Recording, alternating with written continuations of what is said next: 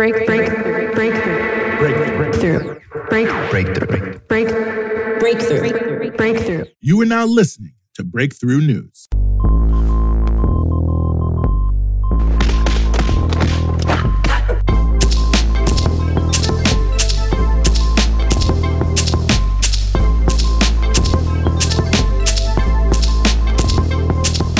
It's 5 p.m.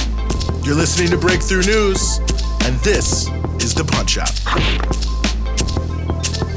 We're following the news all day so you don't have to, giving you everything you need to know about what's in the headlines and what should be.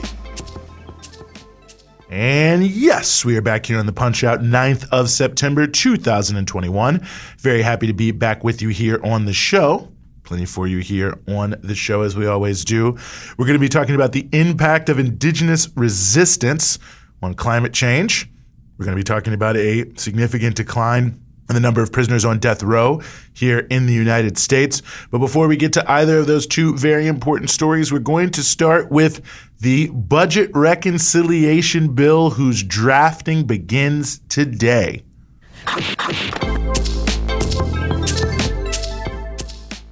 Starting today, five House committees and a group of Democratic senators are beginning to write legislation to put some meat on the bones of their general framework to spend $3.5 trillion on a range of programs as part of a budget package that will be passed through a provision known as budget reconciliation that will allow a Democratic party line vote in the Senate to pass it, a simple majority, 51 votes. The budget reconciliation bill, as it is known, is the second part of two major bills that may be passed this year addressing a range of critical needs from infrastructure to child care assistance.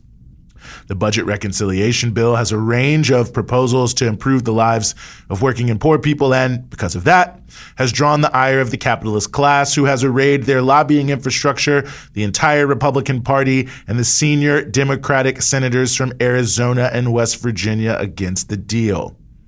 And their opposition is centered on the fact that to pay for the budget bill, the White House and Democrats in Congress have proposed a range of modest tax increases on ultra wealthy people and corporations who, despite having plenty of money, don't want to part with a cent more than they would have to today in terms of taxes, regardless of who it will help or how little it will actually affect their daily lives.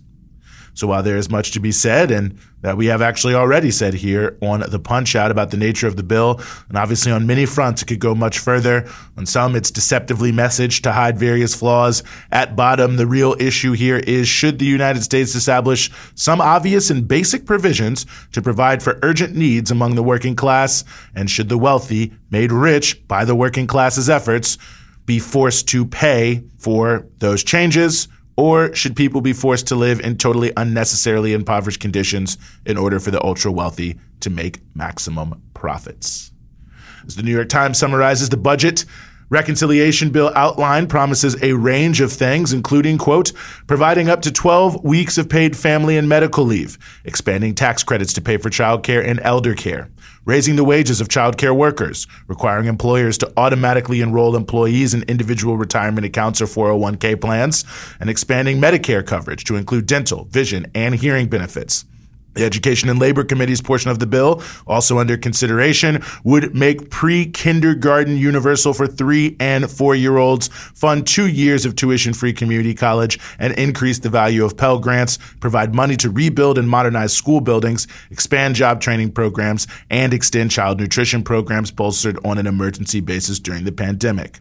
The Committee on Natural Resources, which has partial purview over climate change programs, will try to raise the fees for fossil fuel companies that explore and drill on public lands and waters, expand leasing of offshore sites for wind energy, spend up to $3.5 billion on a new civilian climate corps, and boost funding for wildlife control, climate resilience, and adaptation to a warmer planet.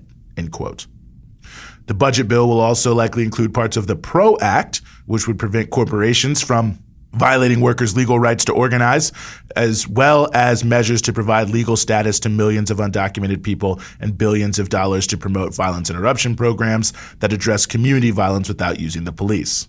The proposal may also include a clean electricity standard requiring 80% of the electricity in the United States to be produced by clean energy sources by 2030. So, to pay for this, there are a range of possible proposals. There are proposals to raise both the corporate and highest individual tax rate to 28 and 39%, respectively. In the first instance, that corporate tax rate would be lower than at any other time in basically the last 100 years. And in the second instance, back to where it was just four years ago. So, hardly a major burden for the wealthiest individuals and highly profitable corporations. Democrats are also proposing a plan to increase IRS enforcement of unpaid taxes by the wealthy, who, according to a new Treasury Department analysis also released today, account for $160 billion a year in lost tax revenue. Or, in other words, 45% of the cost of the overall package if you stretch it out over 10 years. And it's a long term bill, so a lot of this funding is laid out over about 10 years, some a little bit longer. And really, in and of itself, that's quite a statement that 45% of the value of the package could be paid for with the money the rich owe in taxes but don't pay because the IRS is underfunded. Senator Ron Wyden of Oregon, who chairs the Senate Finance Committee, has proposed a brand new type of tax to capture the huge amount of wealth that goes untaxed because it is held as assets like stocks and so on. One of the biggest tax dodges out there is actually rooted in this reality. We all have heard quite a bit about how billionaires in particular have seen huge rises in their incomes over the pandemic. At current count, by the way, it's about $1.8 trillion increase in the wealth of billionaires over the pandemic. And that, of course, is mainly because the value of their assets, like stocks and other things, went up as the stock market boomed. As long as they don't liquidate those assets, they pay no tax on them. And what rich people do instead is they borrow money from banks against the value of the assets. In fact, this year, at least $600 billion has been borrowed from banks by the super rich in just this way to avoid taxation. Wyden is designing a new tax that would establish something that is basically like a property tax on these assets, requiring them to pay taxes based on the value of the assets each year. Now, to put this in some perspective, there are 708 billionaires in the United States. They have $4.8 trillion. So these 708 people could pay the entire cost of the budget reconciliation bill and still have $1.3 trillion collectively. Not exactly poverty. And again, that's just billionaires. So as you can see, when you add in huge fortunes of people who have hundreds of millions of dollars as well, there really is no issue about how one would pay for this. That being said, the rich are not willing to pay. Yes, that's right despite the fact that there are more than 32 million workers in the U.S. that don't have access to one paid day off, that one in six home care workers live in poverty, that one third of poor families are pushed into poverty by the child care costs they have to pay, and the fact that the entire world is collapsing due to climate change. Despite all of that, these rich people would rather do anything to avoid having to pay one cent more in taxes. 32 million workers, not one paid day off. But keeping the status quo the same is the most important thing to the richest individuals and the most profitable corporations. The Business Roundtable, the lobbying group for the biggest monopoly corporations, the board chairs from Walmart, just to give you an example there, called the budget bill quote unquote troubling, saying it would quote dramatically undermine the U.S. economy. And the Business Roundtable has already spent $8.8 million on lobbying this year, and big shocker, has devoted most of its lobbying muscle towards taxation issues. The U.S. Chamber of Commerce, the chief capitalist lobbying firm, has spent $29.6 million so far this year and has also been on the front lines against the budget bill. Earlier this year, Comcast hired five lobbyists to focus specifically on corporate taxation. Duke Energy, the utility giant, has three lobbyists working directly on tax provisions. This is actually a quote from what they wrote on the lobbying disclosure tax provisions in President Biden's budget and related to budget reconciliation. GE has hired six lobbyists in the first quarter of this year to focus on, quote, corporate tax reform. PhRMA, that's the main trade group for Big Pharma, which mainly focuses on healthcare issues, nonetheless, had two lobbyists they hired in the first quarter of this year to work around the, quote, discussions surrounding pending tax related provisions accompanying the federal budget or infrastructure bill pay fors. Verizon, by the way, has eight lobbyists working on, quote unquote, the corporate tax rate. As we mentioned to you last week, the ultra rich have mobilized former Democratic Senator Heidi Heitkamp to head up a dark money super PAC designed to argue against any change to the estate tax rules as well. Make sure that you can keep as much of your fortune as possible and pay as little of it to tax when you die. So, as you can see, the full court press to prevent people from getting sick days, child care assistance, free community college, cheaper hearing aids, and better care for the disabled is on course, the vast majority of non billionaire people, non millionaire people really, normal people, you might say, think that all of these things are great ideas and that we should, in fact, do them. Among registered voters, 61% support the budget reconciliation plan, according to a new poll by Data for Progress that read voters a description of the proposals and then asked them about their support level. Even 40% of Republicans supported the bill. Now, that's despite 100% of Republican congressmen and senators being opposed. Hmm, some representative democracy we have here. And also, notably, 60% of voters polled also support higher taxes on the wealthy and huge profitable corporations to pay for these things. So, where this all leaves us is with a few weeks of scrambling here. The drafting is supposed to be done by September 15th. We'll see if that happens. But there's obviously, as we've laid out here, a big push on to attack the bill. Realistically, all these lobbyists know that they can't stop the whole thing, most likely. So, the issue is really how much the bill will be watered down. Now, the bulk of Democrats are claiming they won't accept even $1 below $3.5 trillion. But Senator Kyrsten Sinema, in particular, has threatened to withhold her vote, which could in fact make the difference in the Senate if the package is not reduced below $3.5 trillion. And Representative Jim Clyburn, one of the top ranking Democrats in the House, has also stated he wants to see the bill watered down. So, undoubtedly, Republicans and big business will be getting a bit of an assist here from Democrats in their attempt to tank the bill that will help tens of millions of people in a very real set of ways. So, that's where we are. And while a lot of this is wrapped up in the absurd back and forth and nomenclature of the governing process in Washington, D.C., that can obscure a lot of things. What is unfolding with this bill is a major fight over the distribution of wealth and resources in the United States and whether or not even the bare minimum can and will be done for working people or whether it will not.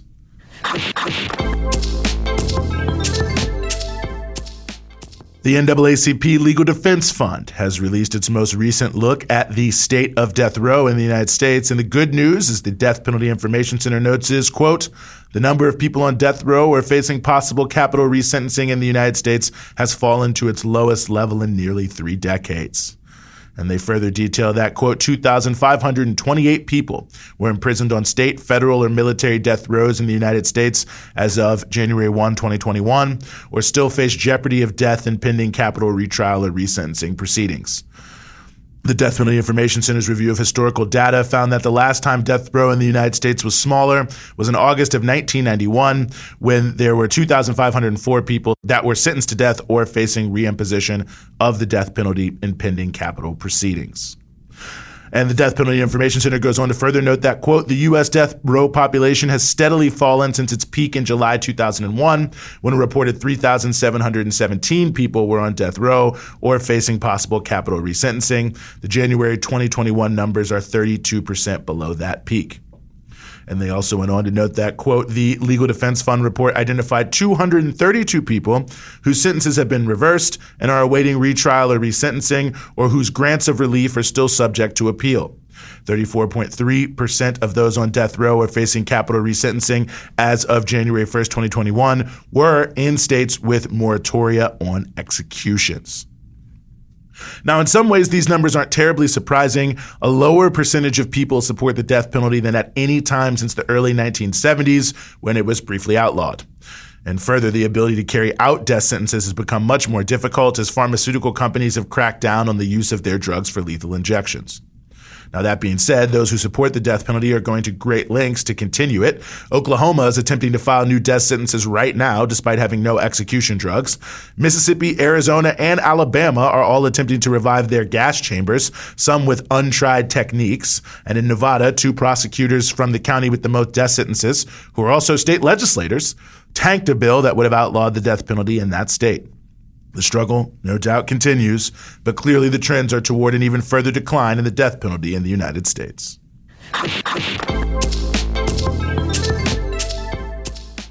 Indigenous communities in North America have been at the front lines of resistance to pipelines and other forms of fossil fuel extraction contributing to climate change.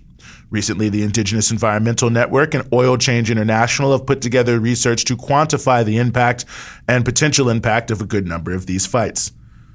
Bottom line, they detail that quote Total indigenous resistance against these projects, including ongoing struggles and victories against projects never completed and infrastructure, unfortunately, in current operation, adds up to 1.8 billion metric tons of CO2, or roughly 28% the size of 2019 US and Canadian pollution. Victories in infrastructure fights alone represent the carbon equivalent of 12% of annual US and Canadian pollution, or 779 million metric tons of CO2. Ongoing struggles equal 12% of the US and Canada's annual pollution, or 808 million metric tons of CO2. And if these struggles prove successful, this would mean indigenous resistance will have stopped greenhouse gas pollution equivalent to nearly one quarter of annual total US and Canadian emissions. And the report goes on to further note that, quote, that 24% equaling 1.5 billion metric tons of CO2 is the equivalent pollution of approximately 400 new coal fired power plants, more than are still operating in the United States and Canada, or roughly 345 million passenger vehicles, more than all vehicles on the road in the US and Canada. And they note that this is actually an undercount because they only focused on the largest, most notable projects. Either way, what's really crucial about this report is it underlines the role being played by indigenous people across this continent in the struggle to save the planet.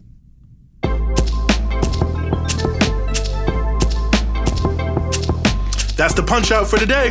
We're with you Monday through Friday, 5 p.m. here in New York East Coast Standard Time, 2 p.m. in Los Angeles Pacific Standard Time, and 9 p.m. GMT.